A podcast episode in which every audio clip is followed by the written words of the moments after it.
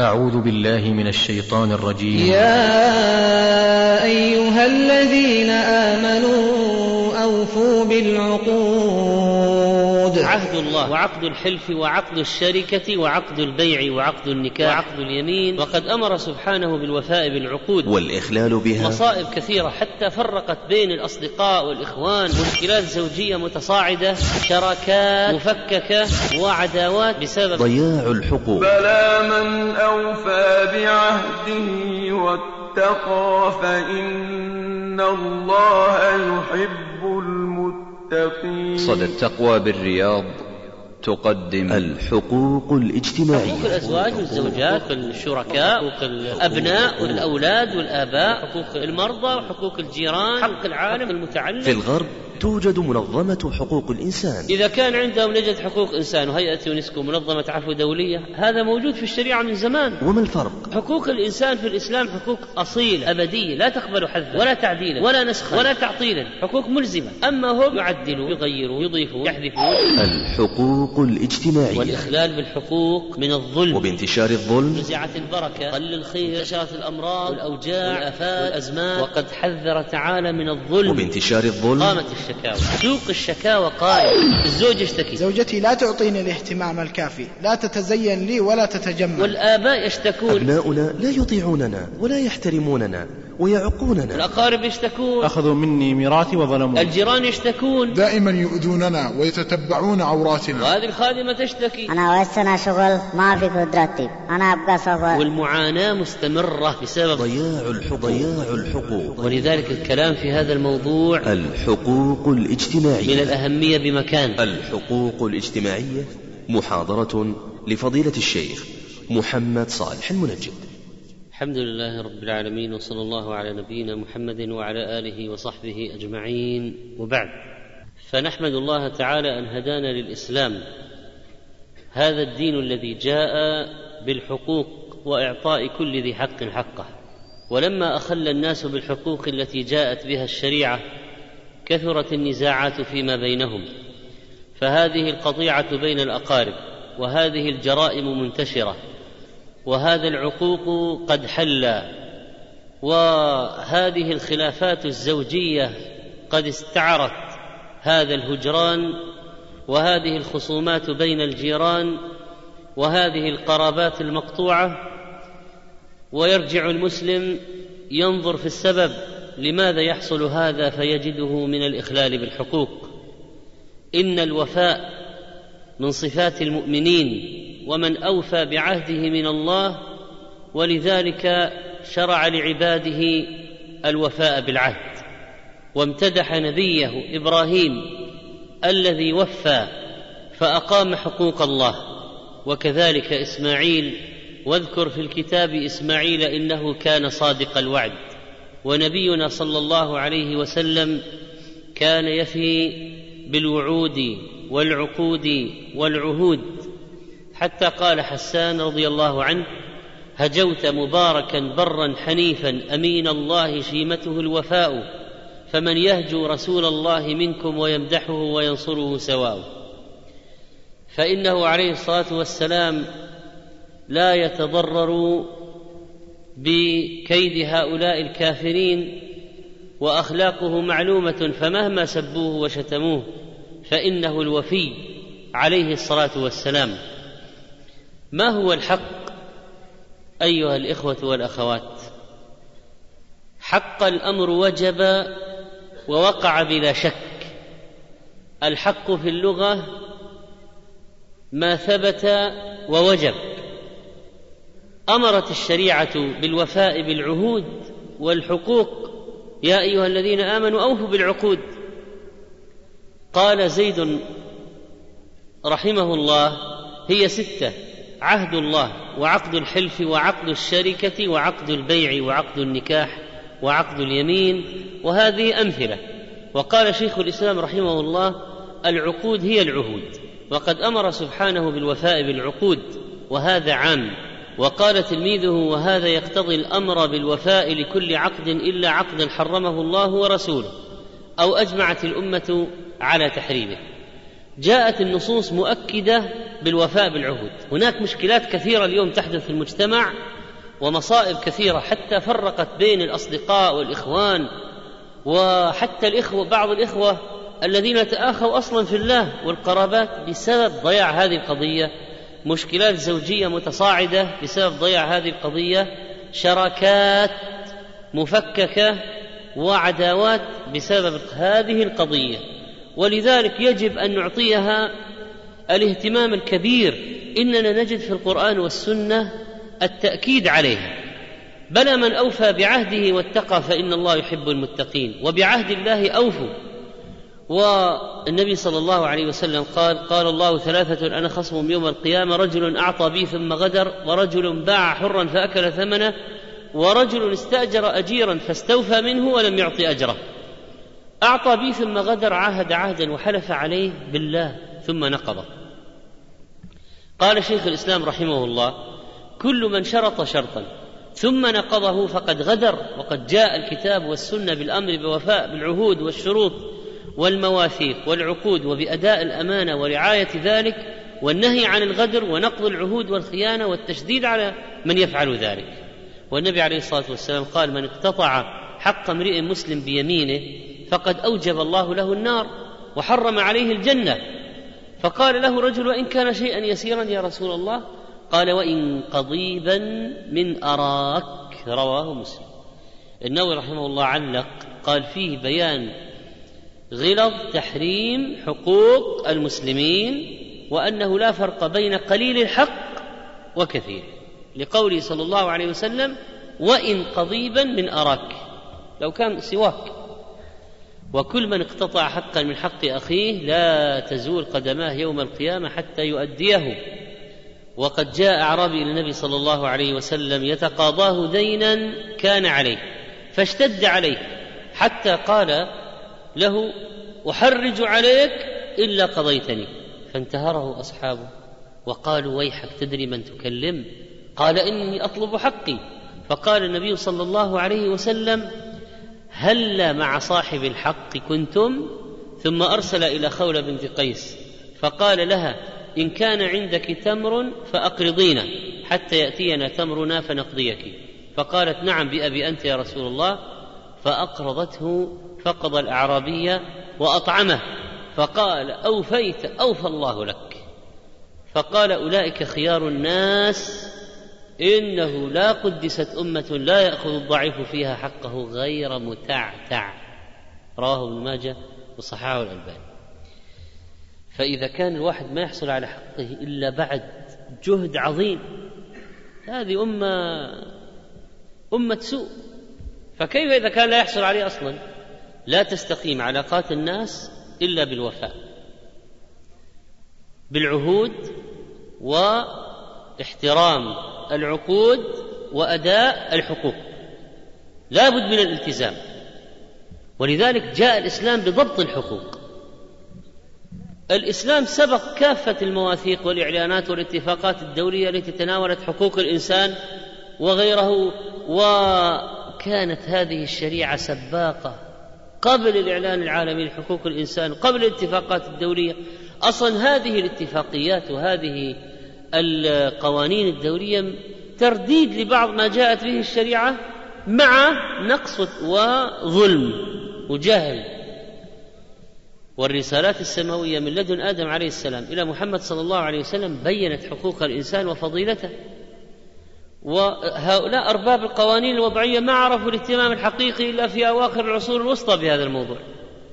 لما فقدت الشعوب الأوروبية الكافرة معظم ما يتمتع به الإنسان على يد الكنيسة الظالمة وعلى يد الإقطاعيين فاندفعت بعد ذلك لتعلن ثورتها عليهم وأطاحت بهم وبعد ذلك صدرت إعلانات حقوق الإنسان وما يجب للإنسان وكان الإعلان العالمي المشهور لحقوق الإنسان الذي صدر عن الأمم المتحدة في أواسط القرن العشرين عام 1948 يعني سبحان الله في الوقت الذي ظلموا فيه المسلمين في فلسطين وأخذوا حقوق الآخرين على أي حال فكرة العناية بحقوق الإنسان برزت بشكل رسمي في الدول الغربية في القرن الثالث عشر الميلادي نتيجة وجود الثورات الطبقية والشعبية في القرن الثامن عشر في أمريكا لمقاومة التمييز الطبقي الذي حصل عندهم والتسلط السياسي والظلم الاجتماعي.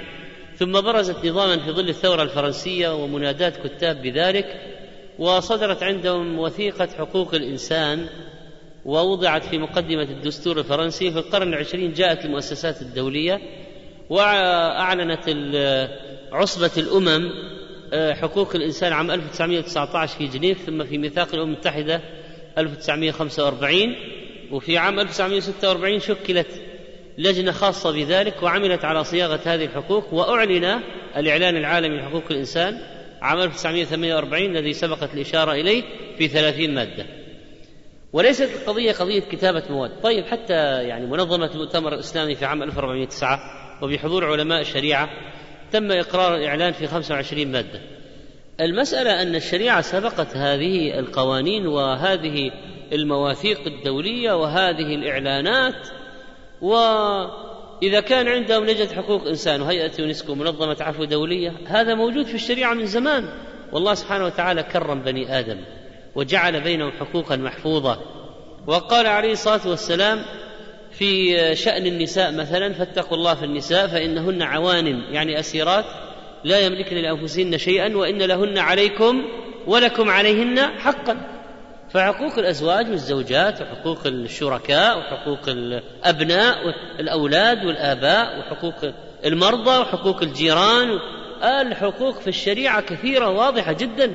حق العالم حق المتعلم موجودة وأكثر مما يوجد عند هؤلاء الذين جاءوا بما يسمى بحقوق الإنسان. والمسلمون لما تخلفوا تخلفوا في أداء كثير من هذه الحقوق ليس لأنها ليست موجودة في شريعتهم يحتاجون إلى صياغة ومواد هي موجودة. لكن أين الإيمان الذي يحرك؟ للالتزام بهذه الحقوق.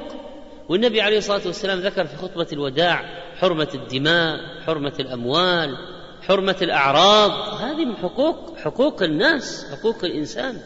والنبي عليه الصلاة والسلام أعلنها وعندما جاءت هذه القوانين الغربية فإننا نذكرهم بأن الشريعة سبقت هذه ميزة وألزمت أكثر من توصياتهم. وهذه ميزة أخرى وليست مواثيقهم وإعلاناتهم واتفاقياتهم بمقدمة على الشريعة ولا سبقت الشريعة أبدا. وحقوق الإنسان في الإسلام حقوق أصيلة أبدية لا تقبل حذفا ولا تعديلا ولا نسخا ولا تعطيلا حقوق ملزمة. أما هم يعدلون يغيرون يضيفون يحذفون. لماذا؟ لأنه صنع بشر والبشر يعتبرهم النقص والجهل والعجز وقصر النظر. والشريعة الحقوق فيها من جهة العمق والشمول أكبر القوانين والمواثيق الدولية كما قلنا معرضة للخطأ والقصور. ومن حيث الحماية والضمانات الشريعة جاءت بأشياء ملزمة. يعني مثلا الحدود في الشريعة لماذا؟ ولحماية الحقوق والإلزام يلزم به بقوة السلطان. ثم في ميزة مهمة في الشريعة الإسلامية في قضية الحقوق وهي الرقابة الإلهية لأن هذه المواثيق البشرية يعني إذا صارت فاعلة بسبب قوة السلاح وقوة النظام وإذا ضعف انهارت صار الظلم وعم وفشل وأما في الإسلام فإن قوة الإيمان مع قوة السلطان هي المستند في حفظ هذه الحقوق. وهناك الخوف من الله عز وجل الموجود في قلوب المؤمنين. وإذا كان الكافر يرتدع بالعقوبات الدنيوية المسلم يرتدع بالعقوبات الدنيوية والعقوبات الأخروية أشد. ولدينا حدود وتعزيرات تلزم وتضبط وتحفظ. وهناك فرق مهم أيضا بين حقوق الإنسان في القوانين الدولية وحقوق الإنسان في الشريعة الإسلامية. أن هذه الحقوق في الشريعة هبة من الله تعالى من غير ترقب من الإنسان ولا تطلب ولا ثورة ولا محاربة لأجل تحصيلها لكن الغرب ما حصلوا على هذه الحقوق إلا بعد ثورات وبعد قتلى وبعد آه، فتن كثيرة جدا واضطرابات ومعارك وسالت فيها الدماء حتى توصلوا إلى الإعلان العالمي لحقوق الإنسان بعد الحرب العالمية الثانية. وكذلك فإن التباين واضح فمن جهة الشمول كما قلنا آه، الشريعة فيها حقوق لليتامى وحقوق للجيران حقوق للأقارب وممكن هذا ما تجده في القوانين الدولية حقوق الأقارب حقوق الجيران. وفي أمور منعها الإسلام أباحها أولئك الكفرة والاختلافات يعني مثلا عند الكفار من حقوق الإنسان أن يغير دينه متى شاء. ولو كان مسلما فصار نصرانيا أو يهوديا أو بوذيا فلا لوم عليه. بينما في هذه الشريعة التي أصلا تحفظ الدين منعت ممنوع من, بدل دينه فاقتلوه. يعني من غير من ملة الإسلام إلى ملة أخرى. من الفوارق مثلا أن قوانينهم مبنية على ظلم ما يسمى بالمساواة بين الجنسين من جميع الوجوه. مع أن الله فاوت بين الجنسين وليس الذكر كالأنثى فالشريعة الإسلامية راعت الفروق الكفار ما راعوا الفروق وقوانينهم ما راعت الفروق. بينما هذه الشريعة ولا تتمنوا ما فضل الله به بعضكم على بعض للرجال نصيب مما اكتسبوا وللنساء نصيب مما اكتسبن وللرجال عليهن درجة. ولذلك لا ينبغي المسلم أن يغتر بما يسمى بحقوق الإنسان عند الغربيين وإن كان فيها بعض من نصرة المستضعفين ومنع التعذيب ومنع الحط من الكرامة وحقوق السجناء إلى آخره هذه موجودة عندنا وأكثر منها لكن من جهة آه، مراعاة الفطرة ومراعاة الخلقة في ظلم الشريعة تراعي المرأة. مثلا فتجعل لها وليا يصونها. ومهم جدا الولي في الزواج. هم لا ما عندهم لا ولي ولا محرم ولا عندهم آه، الحجاب ولا قضية منع الاختلاط ولا ولا إلى آخره.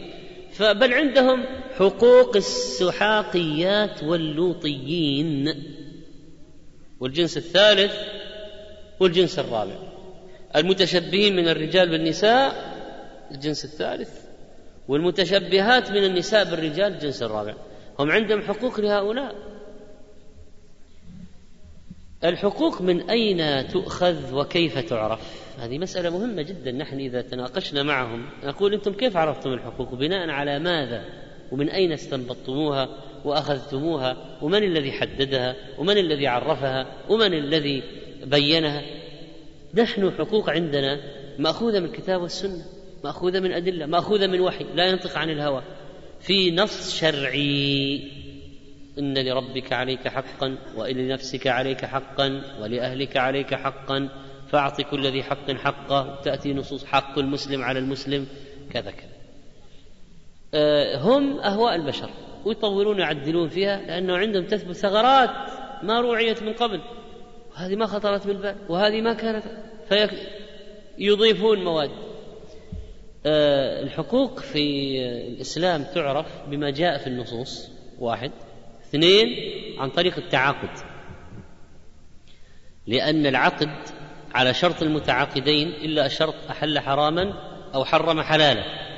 فالعقد بصفة عامة يلزم طرفي التعاقد لأن النبي عليه الصلاة والسلام قال المسلمون على شروطهم قال شيخ الإسلام رحمه الله فإن لكل من العاقدين أن يوجب للآخر على نفسه ما لم يمنعه الله من إيجابه وقال ابن القيم رحمه الله الأصل في الشروط الصحة والمسلمون على شروطهم إلا شرطا أحل حراما أو حرم حلالا.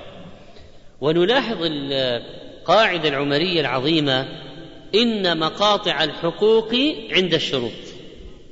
وهذه لها قصة فروى سعيد منصور بسند صحيح عن عبد الرحمن بن غنم قال كنت جالسا عند عمر حيث تمس ركبتي ركبته فجاء رجل فقال يا أمير المؤمنين تزوجت هذه وشرطت لها دارها. يعني ما أنقلها من مكان أهلها. وإني أجمع لأمري أن أنتقل إلى أرض كذا وكذا. أنا مخطط إلى انتقال. فقال عمر رضي الله عنه لها شرطها. فقال الرجل هلك الرجال. إذ لا تشاء امرأة أن تطلق زوجها إلا طلقت. تشترط إذا صار خلاف تقول أنا لي شرطي فقال عمر إن مقاطع الحقوق عند الشروط ولها ما اشترطت وذكره البخاري في صحيحه معلقا مجزوما به مختصرا. قاعدة عظيمة مقاطع الحقوق عند الشروط الشروط تقطع الحقوق الحق ينتهي عند الشرط. وقال النبي صلى الله عليه وسلم أحق الشروط أن توفوا به ما استحللتم به الفروج متفق عليه. قال ابن القيم رحمه الله إذا كان من علامات النفاق إخلاف الوعد وليس بمشروط فكيف الوعد المؤكد بالشرط؟ بل ترك الوفاء بالشرط يدخل في الكذب والخلف والخيانة والغدر. طيب تعرف الحقوق أيضا في ديننا بالعرف والعادة وهي ما تعارف عليه الناس ولم يخالف الشرع والمعروف عرفا كالمشروط شرطا والعادات نوع من الشروط. لأن أمور سار عليه الناس وألفوها صارت سائرة بينهم ومقرة وسائدة فإذا لم يدل الدليل على منعها فهي جائزة. والشرط العرفي كالنطق. ولو ما كتبوه ولو ما تلفظوا به إذا كان جاريا بينهم. وعند الخلاف يرجع إليه. والعادة محكمة تحكم. طيب ما هو الدليل على هذه القضية؟ قول الله تعالى ولهن مثل الذي عليهن بالمعروف.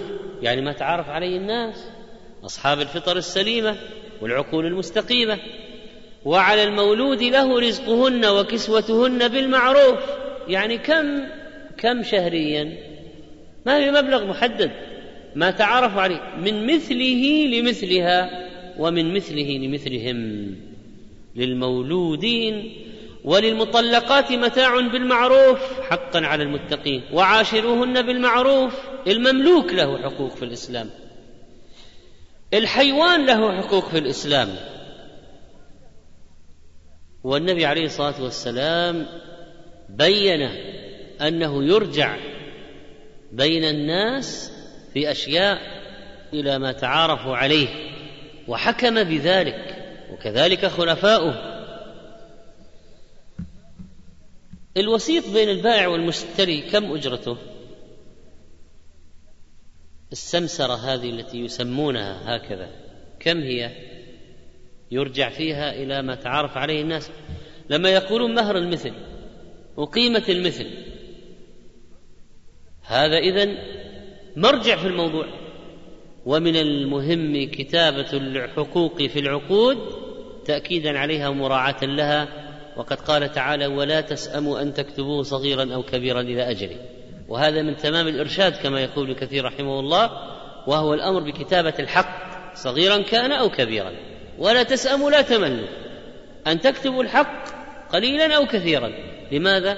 أقطع عن الخلاف. وقال السعدي رحمه الله احتوت هاتان الآيتان على إرشاد الباري عباده في معاملاتهم إلى حفظ حقوقهم بالطرق النافعة. يعني مثلا كتابة إشهاد رهن. وهذه الإجراءات لعلاج موضوع المغالطات كثرة النسيان الخيانة. وكذلك فإن الكتابه بين المتعاملين من الإحسان وفيها إبراء ذمة ولذلك يحتسب الكاتب ليحظى بالثواب. ومن تمام الكتابه والعدل فيها أن يحسن الكاتب الإنشاء والألفاظ وللعرف في هذا المقام اعتبار عظيم ويجب على الذي عليه الحق إذا أملى على الكاتب أن يتقي الله ولا يبخس الحق الذي عليه لأنه هو الذي يملي. فلا ينقص في القدر ولا في الصفة ولا في الشرط ولا في القيد ويعترف بكل ما عليه من المتعلقات ولا يبخس صاحبه حقه. والشريعه حذرت من قضية تضييع الحقوق بالتأويل والتورية واعتبرت هذا غير مقبول ابدا. وقد قال عليه الصلاة والسلام من اقتطع مال امرئ مسلم بيمين كاذبة لقي الله وهو عليه غضبان وقرأ النبي عليه الصلاة والسلام قول الله تعالى إن الذين يشترون بعهد الله وأيمانهم ثمنا قليلا أولئك لا خلاق لهم في الآخرة ولا يكلمهم الله وقال عليه الصلاة والسلام اليمين على نية المستحلف وهو إذا استخدم التورية في اليمين نجا؟ لا. لا. قال ابن رجب رحمه الله هذا محمول على الظالم.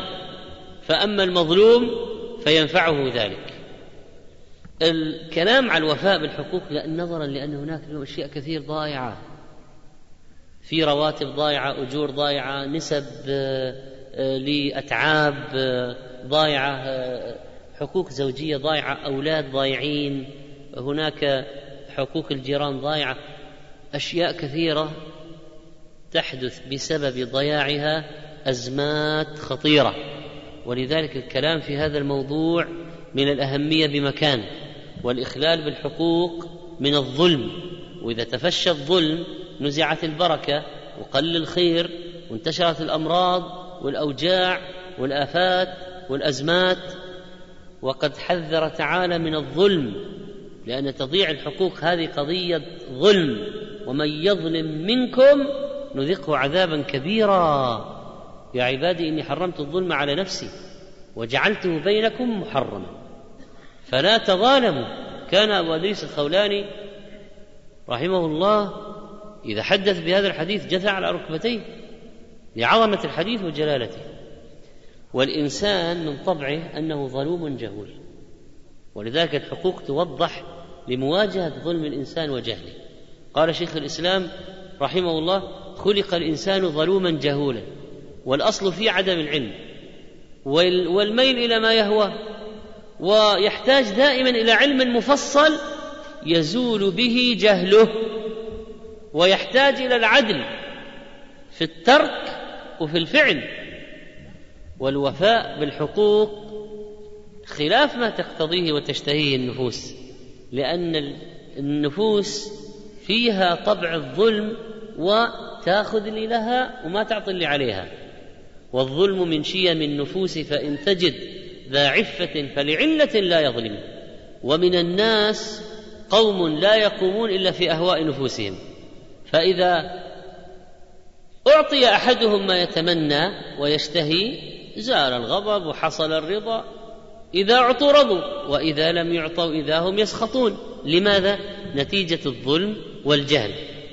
لما قل العلم وانتشر الظلم قامت الشكاوى. سوق الشكاوى قائم. الزوج يشتكي. زوجتي لا تعطيني حقي من الاهتمام. لا تتزين لي ولا تتجمل. لا تمكنني من الاستمتاع. والشيطان يزين لي الأجنبيات. وهذا يقول لا تطيعني ولا تخدمني. وهذا يقول لا تريد المكث في البيت خراجة ولاجة. والزوجة من الجهة الأخرى تشتكي. زوجي لا ينفق علي بالمعروف. يريد أخذ راتبي يريد أخذ إرثي. الاستيلاء على مالي. لا يحترمني يسيء معاملتي. وتلك تقول زوجي يضربني ويفضل علي زوجته الأخرى ويهجرني بالشهور ولا يعطيني حقي.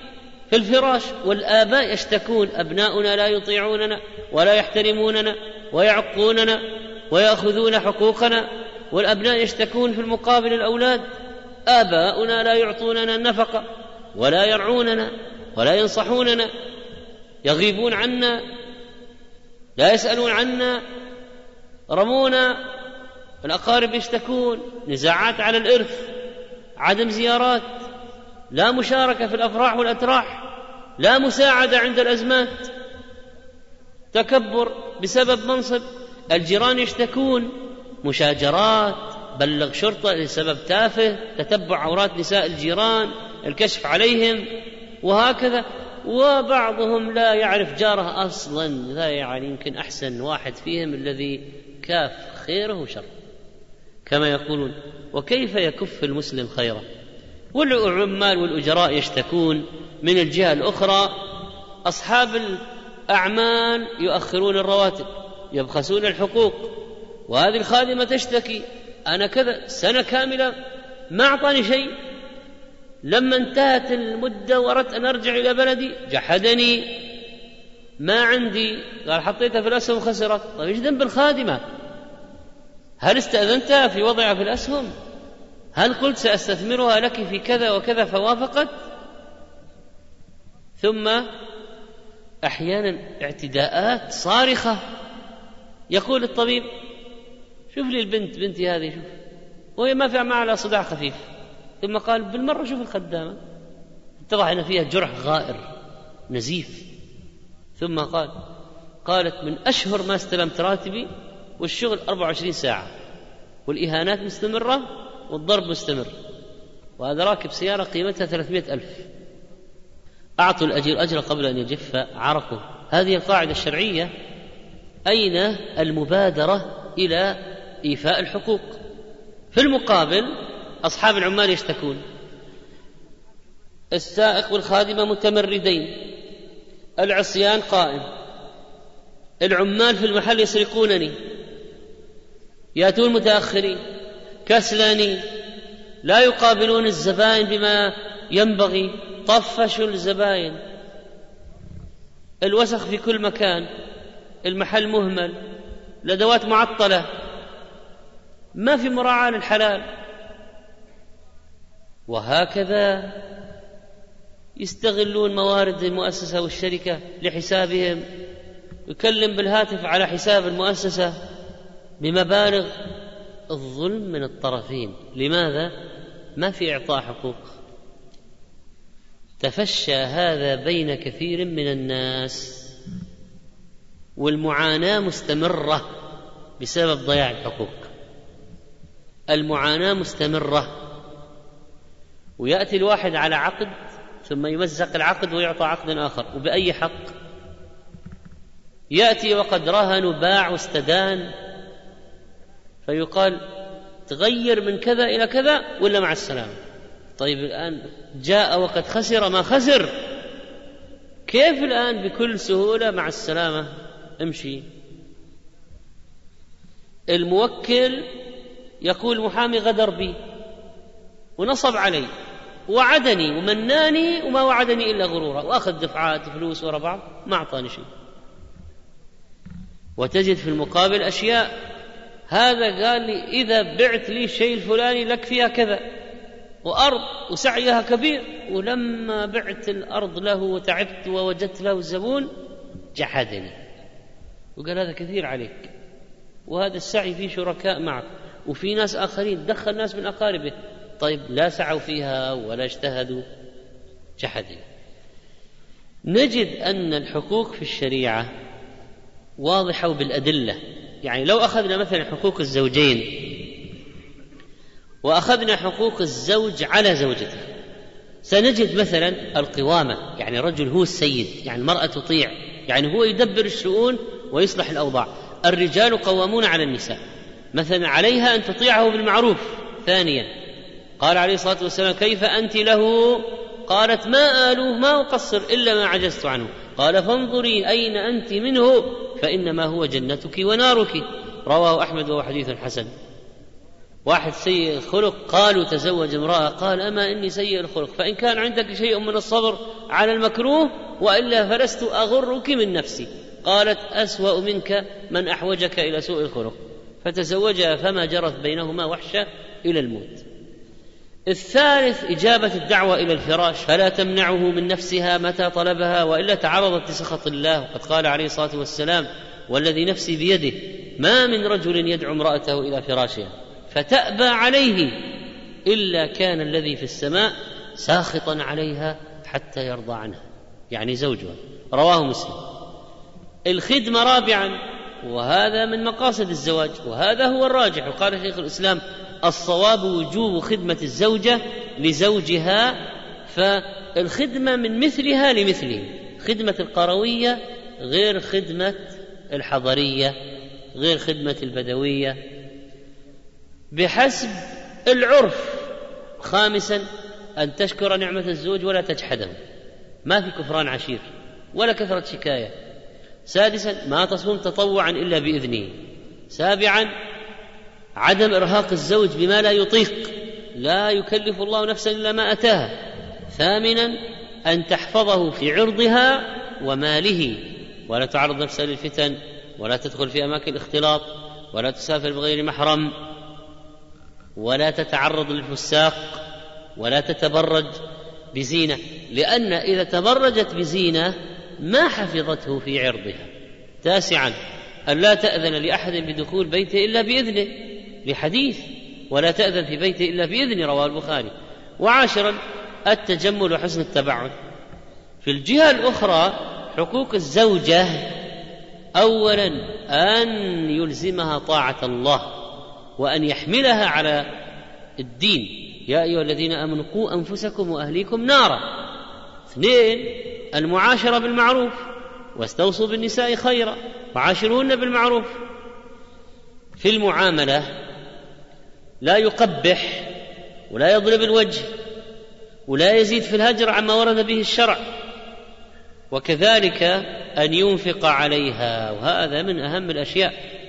ويطعمها إذا طعم ويكسوها إذا اكتسى ويسكنها ولا يهجر إلا في البيت. إن لكم على نسائكم حقا ولنسائكم عليكم حقا. فأما حقكم على نسائكم فلا يطئن فرشكم من تكرهون ولا يأذن في بيوتكم لمن تكرهون ألا وحقهن عليكم أن تحسنوا إليهن في كسوتهن وطعامهن. رواه الترمذي وحديث حسن. قال الموفق بن قدامة رحمه الله اتفق أهل العلم على وجوب نفقات الزوجات على أزواجهن إذا كانوا بالغين إلا الناشز منهن. ثم رابعا إعفاف الزوجة خامسا عدم إفشاء أسرارها في الفراش. أن من شر الناس منزلة من يفضي إلى امرأته ثم ينشر سرها سادسا لا بد اذا من العدل مع المؤانسة وتحمل الأذى والصبر عليها والمحافظة على مالها وعدم التعرض لمالها إلا بإذنها. قال الله تعالى وإن أردتم استبدال زوج مكان زوج وآتيتم إحداهن قنطارا فلا تأخذوا منه شيئا. أتأخذونه بهتانا واثما مبينا؟ فلا يأخذ من مهرها شيئا ولا من إرثها ولا من راتبها إلا بإذنها. أما يأخذ الراتب ويجحد يتزوج عليها من راتبها من مصائب وقد وعدها أنه سيبني مسكنا مشتركا وعشا للأولاد وهو يعدها كذبا. ولا تحسبن الله غافلا عما يعمل الظالمون. وقال تعالى ولا تأكلوا أموالكم بينكم بالباطل. لماذا انتشرت الخيانات اليوم؟ تضيع الحقوق. وإذا نظرت كذلك إلى قضية الأم والزوجة والخلل الحاصل بسبب عدم أداء الحقوق. لا هذه تؤدي حقوق هذه ولا هذه تؤدي حقوق هذه والزوج أحيانا يظلم الزوجة أو يظلم أمه بسبب عدم انضباط قضية الحقوق. والقصص كثيرة وهذه ما تحملت أمه فأخرجتها. وإلى المخزن. تنام مع الفئران والحشرات. طيب تستعطف زوجته تقول ما عندنا إلا هذا. جاءت إحدى الجارات أشفقت على أمه المرمية في المخزن فآوت عندها. فهددهم بالتدخل في الشؤون الداخلية للبيت وأنه سيفضحهم عند أهل الحي إذا استمروا في ايواء أمه. ثم قال ساضعكم في مكان أفضل وإلى دار العجزة. المشكلة تكمن في كثير من الأحيان في عدم إعطاء الموضوع حقه في العجلة في, في يسمع أول ما يدخل البيت زوجته تشتكي تنفجر عليه مباشرة يقوم إلى أخواته فيضربهن ويشتمهن ويلعنون ويسبون إذا دخل البيت استلمته أمه زوجتك فيها كذا مباشرة ذهب إلى الزوجة ضربها وفعل وفعل وهكذا. ومعادلة إما أنا وإما أمك هذه التي صارت الآن عرفا. مع الأسف. هناك حقوق الوالدين وحقوق للزوجه والمطلوب القيام بالحقوق. والأم لها حق عظيم والأقارب لهم حق عظيم. والله سبحانه وتعالى خلق الخلق حتى إذا فرغ من خلقه قالت الرحم هذا مقام العائذ بك من القطيعة. قال أما ترضين أن أصل من وصلك وأقطع من قطعك؟ وعلى رأس الأقارب الوالدان. وبرهما معروف. ألا تعبدوا إلا إياه بالوالدين إحسانا. وأمر بالقول الحسن والفعل الحسن ونهى عن القول السيء والفعل السيء. من حقوق الوالدين النفقة عليهما طاعتهما بالمعروف الإحسان إليهما بجميع الوسائل. كان أبو يوسف يقول اللهم اغفر لأبوي ولأبي حنيفة. فيقدم أبويه على شيخه مع أن شيخه نفعه أكثر من أبويه في العلم بطبيعة الحال. ما يسافر أسفار الخطيرة كسفر الجهاد إلا بإذنهما. وأشياء كثيرة في الحياة لهما وبعد الوفاة حقوق من الاستغفار والدعاء وصلة أقاربهما. السلف ضربوا المثل الكبير في حقوق الوالدين. حيوة إمام وعالم وفي حلقة العلم أمه عاميه ترفع صوتها. يا حيوة قم فألق الشعير للدجاج. هذا همها الدجاج. ما في فضيلة الشيخ والدرس؟ ما فيقطع الدرس ويقوم إلى الش... إلى الدجاج فيلقي الشعير ويرجع لإكمال الدرس. وأحد السلف أراده الخليفة على القضاء فامتنع امتنع وامتنع والقضاء يعني منصب وهيبة ومكانة. فسمعت أمه فقامت عليه توبخه على رفضه للقضاء وتعنفه وهو مطرق. إلى الأرض ببصره في غاية الأدب لا يرد عليها شيئا ويتوبخ وتعنف وهو لا يرد عليها شيئا وعدم القيام بالحقوق سيؤدي بطبيعة الحال إلى العقوق وإلى رمي الأبوين وكما قال ذلك الطفل لأمه وقد رأته يرسم دوائر وسألته ما الذي ترسمه؟ قال هذا بيتي لما أكبر. قالت وهذه غرفة كذا منعزلة خارج البيت ليش؟ قال هذه لك. مثل ما عايش جدي الآن. ومن ذهب إلى المستشفيات وسأل الأطباء عما يوجد من أبوين أحدهما أو كلاهما ما في زيارات ولا سؤال واصلا بعض كبار السن ما له علاج. يعني هو يدخل المستشفى يوم يومين ثلاثة. مراعاة. يعني بعض الأشياء كما يقولون روتينية. ثم يتصلون على أهله يقولون تعالوا خذوا أبوكم خذوا أباكم خذوا أمكم. ما في. ما حد يرد أصلا. وقد يعد ولا يأتي. أو مرمي في المستشفى. لأنه صار عالة كل. ولذلك ممكن يرمى في على خارج البيت دبر نفسك. و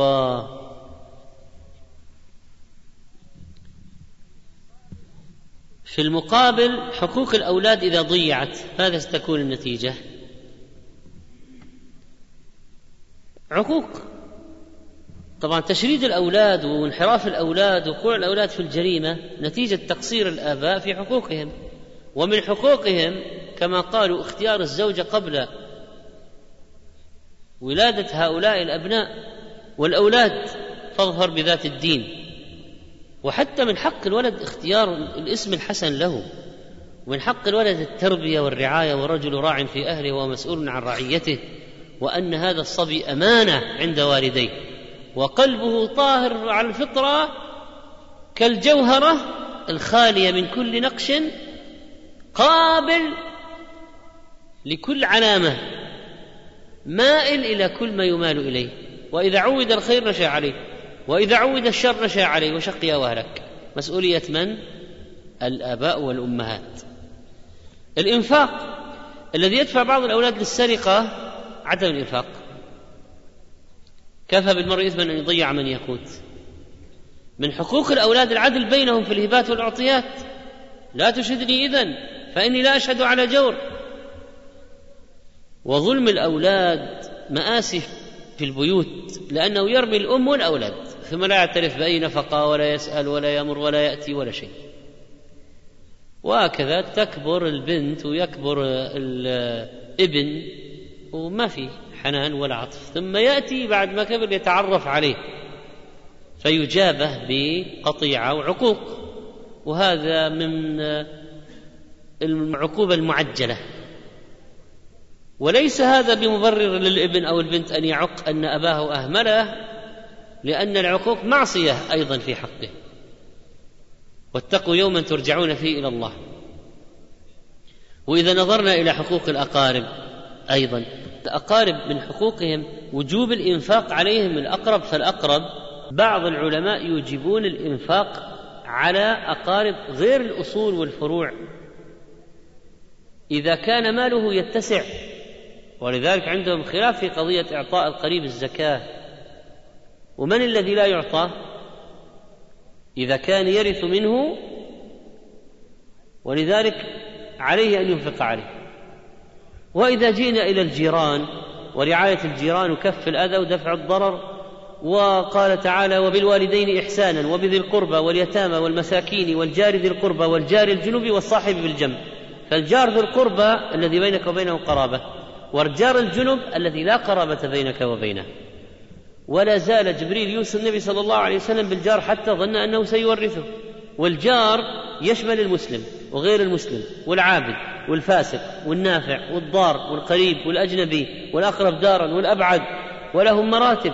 ولذلك قال أحمد رحمه الله الجيران ثلاثة جار له حق وهو الذمي الأجنبي له حق الجوار وجار له حقان وهو المسلم الأجنبي له حق الجوار وحق الإسلام. وجار له ثلاثة حقوق وهو المسلم القريب. له حق الجوار وحق الإسلام الأخوة وحق القرابة. وأولى الجوار بالرعاية من كان أقربهم إليك بابا.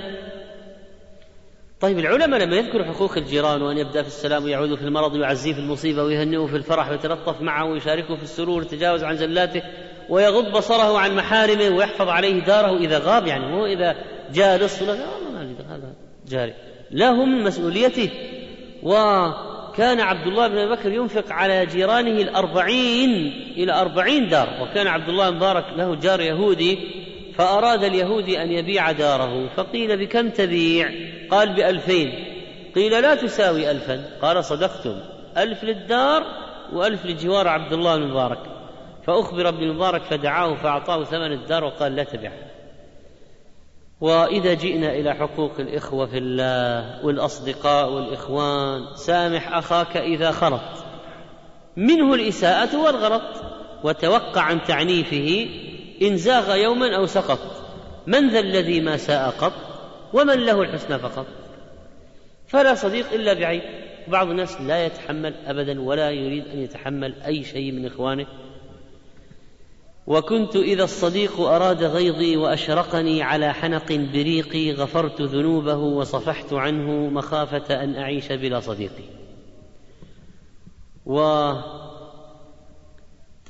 الرسائل النافعة التي تذكر بالله. الأخوة أصلا حق لأي شيء لأجل العلاقة التي نشأت بسبب المحبة في الله. وقضية حق المسلم على المسلم. بينت حقوق الإخوة. وأحاديث أخرى بينت أيضا مثل عدم هجر الأخ لأخيه أكثر من ثلاث ليال. وبلغ من رعاية السلف لحقوق إخوانهم في الله أن الواحد كان منهم يفرح إذا طلب منه صاحبه يعطي أكثر مما طلب ويتعاهد قبل أن يطلب. ولذلك لما أتى رجل أخا له فدق الباب فخرج قال لماذا جئتني؟ قال لي أربعمائة درهم ركبتني. فدخل ووزن له أربعمائة درهم. ودفعها إليه ودخل داره يبكي. فقالت له امرأته لماذا؟ أنت الآن أعطيته. قال إنما أبكي لأني لم أتفقد حاله حتى أحتاج إلى مفاتحته. وقال عبد الله بن عثمان ما سألني أحد حاجة إلا قمت بها بنفسي. فإن تم وإلا قمت بها بمالي. فإن تم وإلا استعنت له بالإخوان. فإن تم وإلا استعنت له بالسلطان. شفاعة حسنة. وهذا يأخذ بركابه ويدعو إلى الباب وهذا يشق لهم عكة السمن أو العسل لما على الأقل ما بقي يلعقونه. ويخلف أخاه بعد موته بكذا سنة. فستر عيوب الأصحاب وعدم نشرها. والرفق والمودة والعيادة والسلام وإجابة الدعوة والتشميت اتباع الجنازة نشر المحاسن ترك الغيبة. هذا كله يوجد القيام برعاية الحقوق هذه صفا إسلاميا. إني لأضع اللقمة في فم أخ من إخواني فأجد طعمها في حلقه. الذبعن في غيبته من حقوق أم لا؟ نصرته إذا صار مظلوما من الحقوق أم لا؟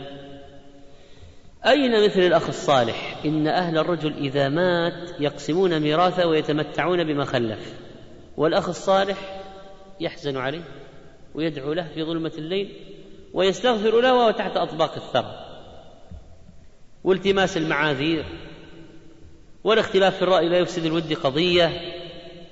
وأحمد قال عن إسحاق كان يخالفنا في أشياء ولكن لم يزل الناس يعني العلماء يخالف بعضهم بعضا. وأثنى عليه قال لم يعبر الجسر مثل إسحاق. رحمهم الله. وإذا جينا إلى المرضى والمعاقين سنجد في الشريعة لهم حقوق. بينما كانت الأمم من قبل ماذا تعطيهم؟ الفراعنة كانوا يتخلصون من الأطفال المعاقين. اسبرطا كانوا يجعلون الولد في العراء في البرد. إذا تحمل وعاش معنى هذا يستحق الحياة وإلا يكون خلاص قضى نحبه خلصنا منه. أفلاطون كان يريد إخراج المعاقين من مدينته الفاضلة لأنهم لا يؤدون المطلوب لهذه المدينة المزعومة. وكان القانون الإنجليزي القديم يحرم بعض فئات المعاقين من الحقوق عموما. وبعض النازية يرى بأن المعوق هذا عالة على المجتمع. وليش يكلف المجتمع مالا؟ يعدم. والله عز وجل قال ليس على الضعفاء ولا على المرضى ولا على الذين لا يجدون ما ينفقون حرج. إذا نصحوا لله ورسوله. ليس على الأعمى حرج ولا على الأعرج حرج ولا على المريض حرج. فأقام عذرهم تعالى. عبس وتولى أن جاءه الأعمى ولذلك اشتغل الخلفاء برعاية أصحاب العاهات وأمر عمر بن عبد العزيز بإحصاء المعوقين في كل الدولة الإسلامية. وأوجب الفقهاء لهم رواتب من بيت المال إذا كانوا عاجزين عن نفقة أنفسهم. وبنى بعض الخلفاء أول مستشفى للمجذومين عام 88 هجري. وأعطى كل مقعد خادما وكل أعمى قائدا ووضع ديوان اسمه ديوان المرضى. وأنشأ بعض الخلفاء مأوى للعميان والنساء العاجزات في بغداد والمدن الكبيرة. والسلطان قلاوون بنى بمارستان وهو المستشفى لرعاية المعوقين. وأيضا كان الحرص على إدخال المعوق في المجتمع. ولا يحس بأنه منبوذ ولا يسخر قوم من قوم. جراحات السنان لها التئام ولا يلتام ما جرح اللسان. السنان لو جرح ممكن يلتئم وبعض الجرح من اللسان لا يلتئم.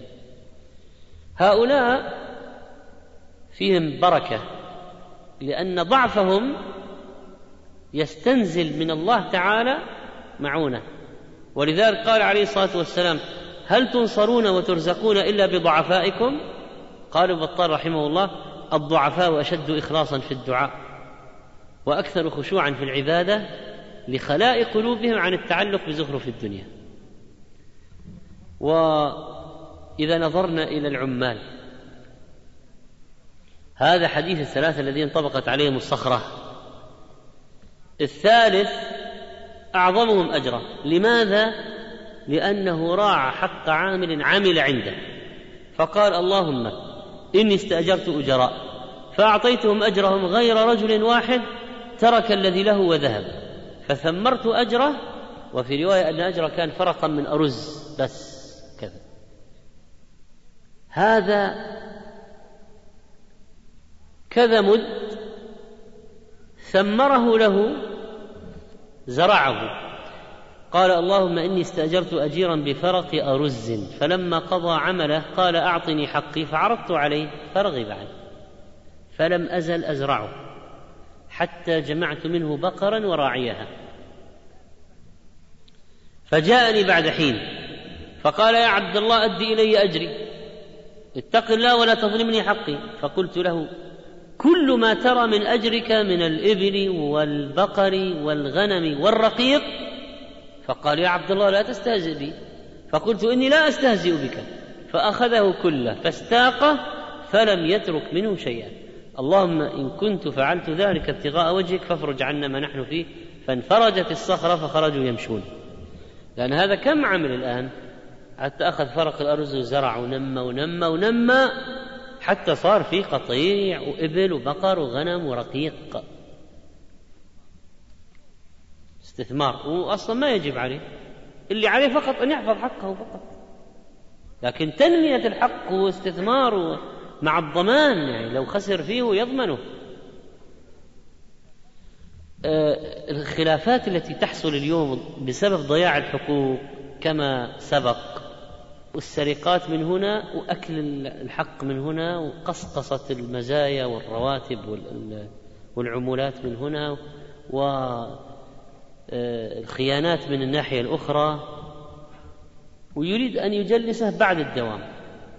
يا أخي هو أنت بينك وبينه ثمان ساعات. جلسه بعد الدوام يعني هذا بأجر اضافي لا. وهكذا يأتي به على مهنة ويوظفه على أخرى. طيب أنت اتفقت معه هناك من بلدي على مهنة معينة. أنت الآن أنت يعني آه، تأتي به آه، خياطا فتوظفه حمالا مثلا؟ هل يجوز شرعا؟ إذا رضي طيب لكن إذا ما رضي. وهكذا ولو انتقلنا إلى قضية مثلا حق العالم وحق المتعلم في قطاع مهم جدا من قطاعات المجتمع وعلى رأس المعلمين آه، علماء الشريعة ونظرنا ماذا قال العلماء في حقوقهم في الجلوس عنده والاحترام ولا تغمز بالعين ولا تشير بيدك ولا تغتابن عنده أحدا ولا تطلبن عثرته وتقبل معذرته وتوقره لله ولا تأخذ بثوبه ولا تلح عليه ولا تمله ولا تشبع من طول صحبته. والتوقير والإقبال و الحقوق هذه لأجل ماذا؟ العلم الذي عنده من الكتاب والسنة. فاذا هو توقير من توقير الله عز وجل. فضلا عن الوقيعه فيه وغيبته و... وكذلك الداعيه وكذلك المربي معلم الخير. فانظر الآن ماذا يفعل الطلاب بالمعلمين. وأي حق هذا؟ كسر السيارة والزجاج والتوعد والضرب. والضرب والاعتداء الصارخ الواضح. طبعا غيبة والاستهزاء به وبين الطلاب والسخرية. وفي المقابل بعض المعلمين لا يعطون المتعلمين حقوقهم ولا يعطون الطلاب أدنى احترام ولا يعطون الطلاب حقوقهم في التصحيح والدرجات ولا في تكافؤ فرص أحيانا في واجبات واختبارات وقبول أعذار وأذونات بالغياب. أين العدل؟ من حقوقهم أن تعدل بينهم؟ وهذه من جهلها وهي تدرس في سورة نون قالت نا والقلم وما يسطرون فقالت الطالبة نون فطردت الطالبة. ليش؟ يعني هذا الذي سيربي أمة الآن عندما ينطق الطالب الحق يطرد؟ طيب الضرب والمعاقبة ليش أضرب على الوجه؟ ولا يجد أحدكم فوق عشرة أصوات إلا في حد من حدود الله. طيب وهذه الطالبة نسيت الدفتر. أين تم كتابة الملاحظة؟ على وجهها بالقلم الأحمر. يعني الإهانة قال الضياء المقدسي وما علمت أن ابن قدامة المقدسي أوجع قلب طالب أبدا وكانت له جارية تؤذيه بخلقها فما يقول لا شيئا وأولاده يتضاربون أحيانا فلا يكلمهم كان الشيخ ابن قدامة في القراءة يمازحنا وينبسط يقول بهاء المقدسي كلموه مرة في صبيان يشتغلون عليه. فقال هم صبيان ولا بد لهم من اللعب وأنتم كنتم مثلهم. و عبارات السب والشتم هذه يعني لا يمكن أن تكون هذه من حقوق المتعلمين ابدا. إذا جئنا لكبار السن في عصر الآن آه، تقطع العلاقات وضياع الآداب أين الرعاية والأدب؟ ليس منا من لم يرحم صغيرنا ويوقر كبيرنا.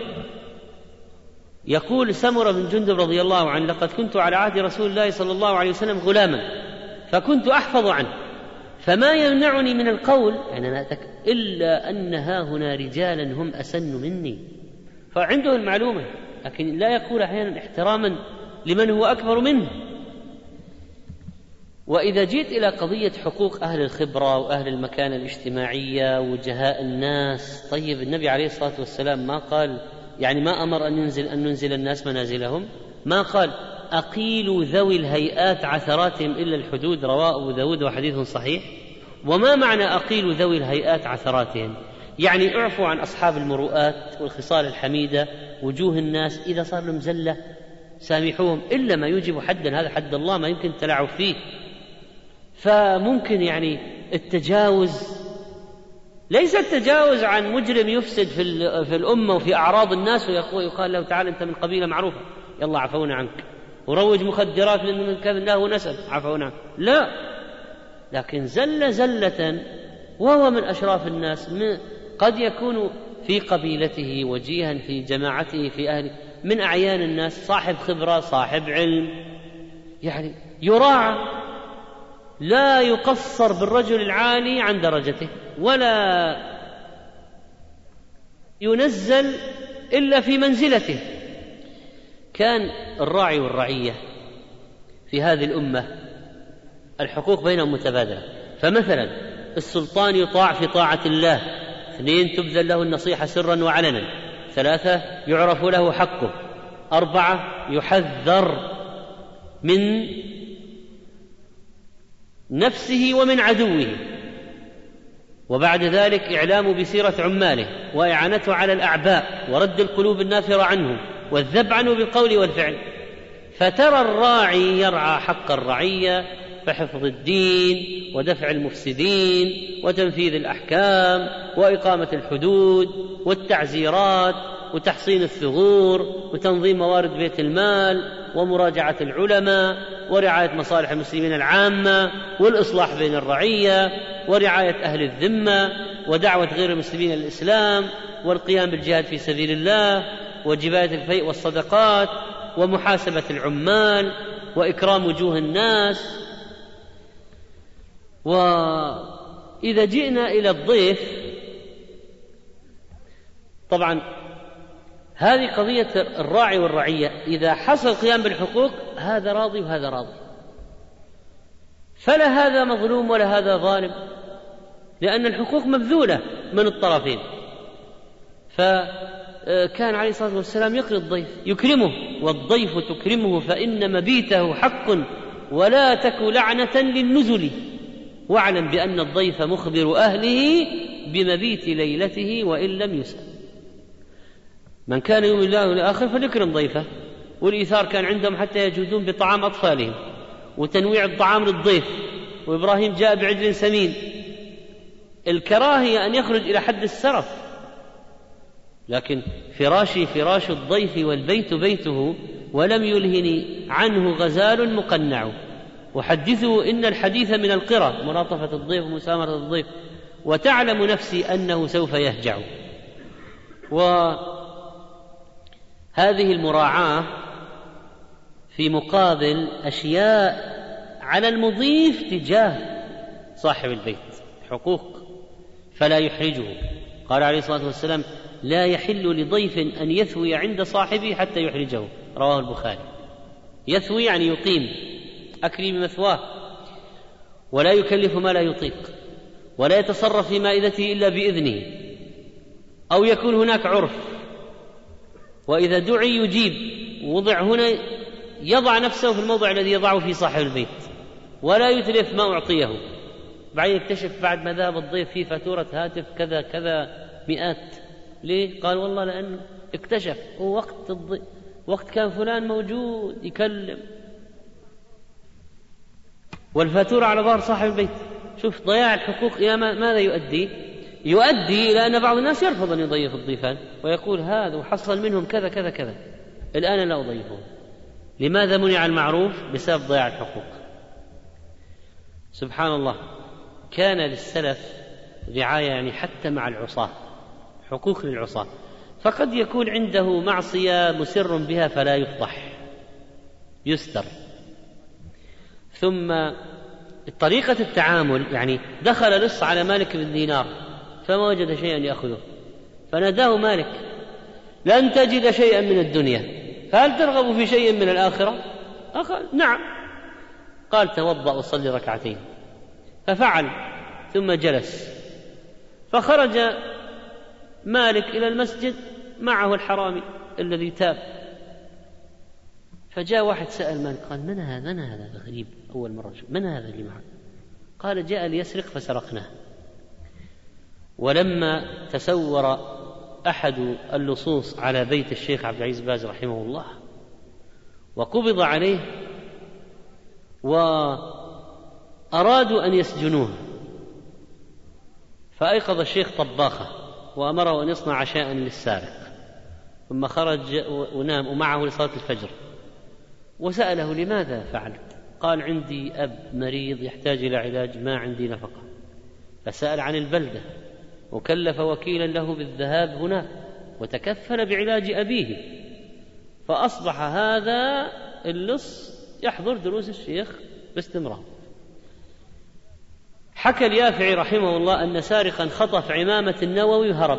الحرمية من زمان من ضمن الأشياء اللي كانوا يفعلونها العمائم العمامة هذه كانت عمائم تيجان العرب ولها قيمة. فيعني إذا ما وجد شيء يخطف العمامة من رأس. وليس على دراجة نارية يهرب على رجليه. على الأقل في تكافؤ. فخطف لص عمامة النووي رحمه الله وهرب فتبعه الشيخ يعدو خلفه ويقول ملكتك إياها. قل قبلت. والسارق ما يفهم شيء ما عنده خبر من ذلك.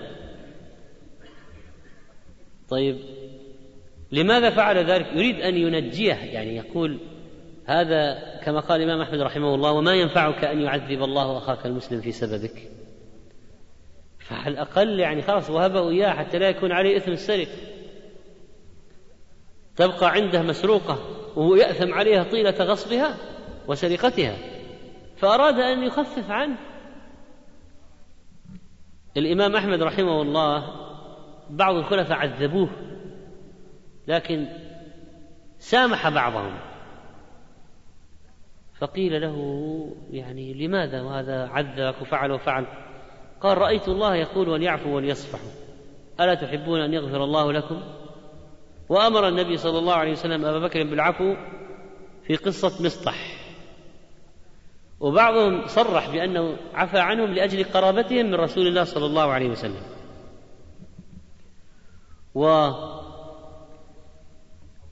والخدم أوصانا بهم عليه الصلاة والسلام ولهم حقوق. وقال السائل يا رسول الله كم أعفو عن الخادم؟ قال كل يوم سبعين مرة. رواه أبو داود وصححه الألباني. إذا نظرنا يا إخوان الآن إلى واقع الشركات والمضاربات واستثمار الأموال وتوظيف الأموال. نحن نعرف أن شركة المضاربة من الشركات الشرعية التي يعطي فيها صاحب المال ماله إلى عامل صاحب خبرة يعمل بالمال على شيء بينهما الربح بالنصف ثلث ثلثين إلى آخره. وفي حقوق للمضارب وحقوق لرب المال. يعني مثلا رب المال إذا قال للمضارب ضارب به في العقار ما يجوز يضارب فيه في السكر. مثلا إذا قال ضارب فيه في السيارات ما يجوز ضارب فيه في الأسهم. وإذا خسر المضارب يغرم المال لأنه خالف حقوق رب المال وانتهكها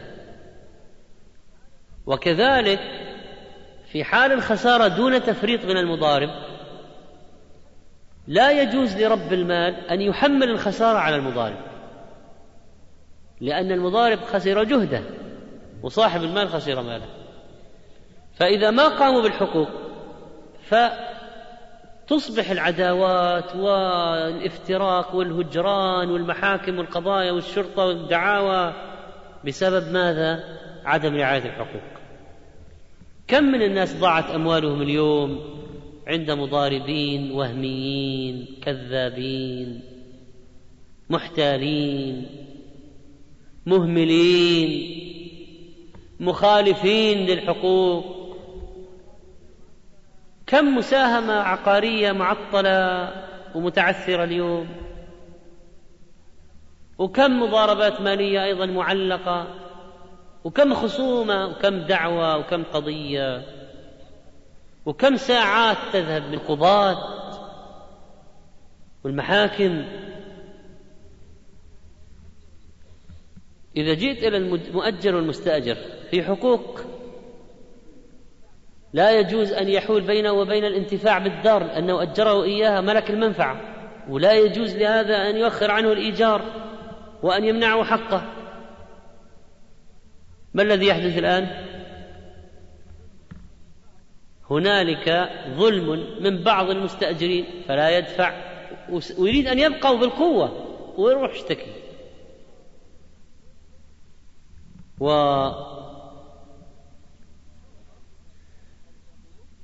تغمط الحقوق ولا يوفى بها ومع سبق الإصرار والترصد. شوف حقوق المؤلفين والملكية الفكرية؟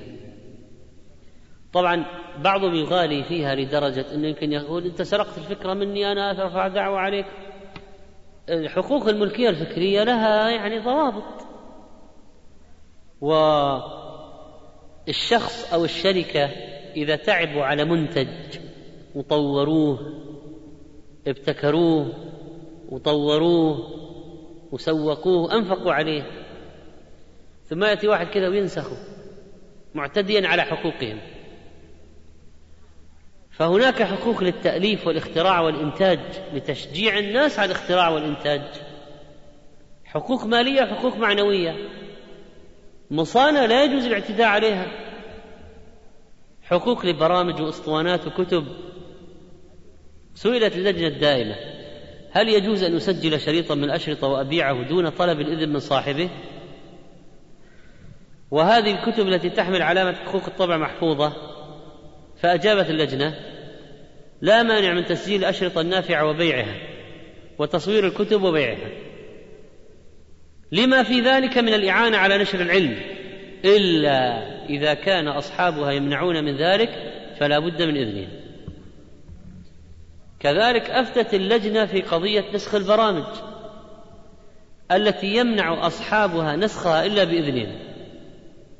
فأفتت بعدم الجواز لقوله صلى الله عليه وسلم المسلمون على شروطهم سواء كان صاحب هذه البرامج مسلما أو كافرا غير حربي لأن حق الكافر غير الحرب محترم كحق المسلم. فتاوى اللجنة الدائمة. ومن فتاوى اللجنة يجب على المالك أن يفي للمستأجر بما تعاقد عليه من تسليم المنزل والقيام بمقتضى الشروط المشروعة التي اتفقوا عليها أو جرى بها عرف. هناك حقوق بين الدائن والمدين.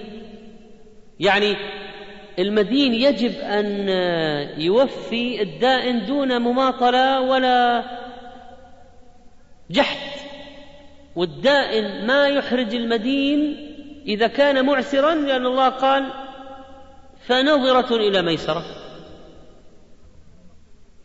المماطلة في الدين خطيرة مطل الغني ظلم ويغفر للشهيد كل ذنب إلا الدين. ماذا يحدث اليوم؟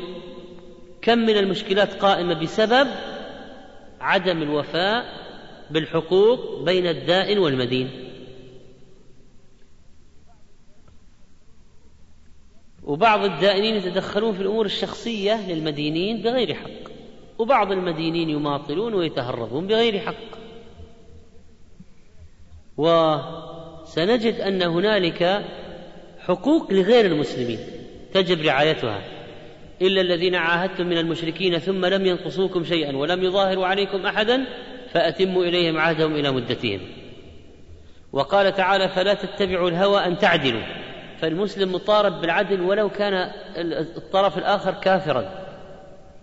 روى أبو داود عن أبي رافع قال بعثتني قريش إلى رسول الله صلى الله عليه وسلم. يعني بعثته رسولا. والآن المدة هذه أي واحد يجي من المشركين إلى المسلمين يرد. قال فلما رأيت رسول الله صلى الله عليه وسلم ألقي في قلب الإسلام. فقلت يا رسول الله إني والله لا أرجع إليهم أبدا. فقال رسول الله صلى الله عليه وسلم إني لا أخيس بالعهد ولا أحبس البرد البريد. هذا الرجل الذي جاء مرسلا لا أحبسه ولا أخيس بالعهد. ولكن ارجع فإن كان في نفسك الذي في نفسك الآن يعني الرغبة في الإسلام فارجع. يعني لاحظ يرجع إلى الكفار وإذا ما زال عنده رغبة في الإسلام ذلك الوقت يعود. قال ثم أتيت رسول الله صلى الله عليه وسلم فأسلمت. فقوله لا أخيس بالعهد يعني يراعى حتى مع الكافر. ولذلك من أعطى كافرا أمانا حتى لو بحركة وكلمة. حتى العلماء قالوا قال قف تعتبر هذه أمان. أعطاه ماء ليشرب أمان. فلا يجوز له أن يغفر هذا لا يجوز له أن يقتله. وعن حذيفة رضي الله عنه قال ما منعني أن أشهد بدرا إلا أني خرجت أنا وأبي حسيل قال فأخذنا كفار قريش. قالوا إنكم تريدون محمدا. فقلنا ما نريده ما نريد إلى المدينة. فأخذوا منا عهد الله وميثاق لننصرفن إلى المدينة ولا نقاتل معه. فأتينا رسول الله صلى الله عليه وسلم فأخبرناه الخبر فقال انصرفا نفي لهم بعهدهم ونستعين بالله عليهم. يعني ما رضي يخرج معه في بدر لأنهم أعطوا المشركين كلمة. النبي عليه الصلاة والسلام بعث عبد الله بن رواحة إلى خيبر. فيخرص بينه وبين يهود خيبر. يقدر الثمر على النخل وتكون بينهم حسب الاتفاقية. فجمعوا له حليا اليهود من حلي نسائهم جمعوا له رشوة فقالوا هذا لك وخفف عنا وتجاوز في القسم. فقال عبد الله بن رواحة يا معشر يهود والله إنكم لمن أبغض خلق الله إلي. ولكن قال وما ذاك بحاملي على أن أحيف عليكم. فأما ما عرضتم من الرشوة فإنا سحت وإنا لا نأكلها فقالوا بهذا قامت السماوات والأرض. قال شيخ الإسلام رحمه الله من أظهر لكافر أمانا لم يجز قتله بعد ذلك لأجل الكفر بل لو اعتقد الكافر الحربي أن المسلم أمنه وكلمه على ذلك صار مستأمنا. يعني هو المسلم ما أمنه لكن الحربي ظن أن المسلم أعطاه أمان فجاء ووضع سلاحه وجلس يتكلم بشكل طبيعي قالوا هذا الظن من الحرب يعتبر أمان ولا يجوز للمسلم أن يقتله. لماذا؟ لأن النبي عليه الصلاة والسلام برئ ممن يقتل المعاهد وبرئ ممن يقتل المستأمن. ولذلك القتال في المعركة والاسترقاق ما يجوز إلا في المعركة. ومن حقوق الكفار علينا تعليمهم الإسلام ونصحهم حتى يسمع كلام الله ثم أبلغه مأمنة ورجعوا إلى مكانه. نرد إلى مكان آمنا ونرافق إلى الحدود. ومن حقوقهم نعدل حتى في القضاء. فإذا كان حتى لو صارت القضية فيها يهودي نصراني يكون هنالك رعاية الحقوق. وهذا الذي جعلهم يسلمون هذا الذي جعل الذميين يسلمون. وأثر في قريش جدا. لما اختلط المسلمون بهم بعد الحديبية. بعد طبعا قبل الحديبية كان في معارك وصفوف متمايزة تماما. من فوائد صلح الحديبية وبركته أن الأمان حصل فكان المسلمون يأتون مكة لزيارة أقاربهم فيقولون أشياء عن المدينة وعن النبي عليه الصلاة والسلام. والمشركون يأتون المدينة لزيارة أقاربهم. حصل فيه تداخل استغله المسلمون في الدعوة. فأثمر ثمرة عظيمة. وهذا من البركات المترتبة على ذلك الصلح العظيم. الآن يقولون اتفاقية جنيف للأسرى طيب نحن عندنا عندنا حقوق الأسرى من أول ويطعمون الطعام على حبه مسكينا ويتيما وأسيرا ولا يجوز الأسر إلا في حال الحرب ولا يجوز تجويع الأسير و آه، يجب معاملته بالحسنى وعدم الإهانة والإذلال وكسوة الأسير كسوة لائقة به في الحر الصيف وبرد الشتاء. فهذا موجود في هذه الشريعة. وكذلك فإن هنالك حقوق للجميع الآثار الوخيمة ستكون عاقبة للإخلال بها. والنبي عليه الصلاة والسلام لما قال لنا لا تحاسدوا لا تناجشوا لا تباغضوا لا تدابروا لا يبيع بعضكم على بيع بعض كل هذه لأنها خروقات في الحقوق. ولذلك فالنبي صلى الله عليه وسلم لم يرضى بها.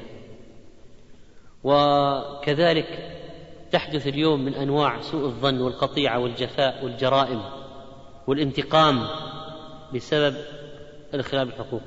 اليوم في حالات إفلاس وسجن بسبب الإخلال بالحقوق. الواحد يعني في نظرته للحقوق يجب أن ينظر إلى قاعدة وعامل الناس بما تريد أن يعاملوك به. قالوا إن يعني قصة رمزية. إن رجلا وولده دخلا واديا فانشغل الرجل بشيء ترك الولد في الوادي فجعل الولد يلهو بكلمات وأصوات. فلاحظ الولد أنه إذا قال كلمة ترجع إليه لأجل الصدى فظن أن هناك من يكلمه ويرد عليه. فقال متوجسا من أنت؟ فرجع له صدى من أنت؟ أفصح عن نفسك أفصح عن نفسك. أنت جبان. أنت جبان. فظن أنه هذا يستهزئ يستهزئ به وبدا يسب ويلعن وكل ما سب سب رجعت عليه كل ما لعن لعن رجع عليه والولد ولد ولد ما يدرك. ثم جاء والده فوجده منهارا مضطربا. فقال ما, ما الأمر؟ أخبره عن السبب قال هون عليك يا بني تعال. فصاح بأعلى صوت أنت رجل طيب. فجاء صوت أنت رجل طيب. جزاك الله خيرا. جزاك الله خيرا. فالولد الولد سأل أباه بدهشة قال يا أبت لماذا يتأدب معك ويعني ويسيء إليك؟ فقال يا بني هذا الصوت الذي سمعته هو صدى عملك. فلو أحسنت المنطق لأحسن الرد. يعني هو صدى عملك هذا ولكنك أسأت فكان الجزاء من جنس العمل.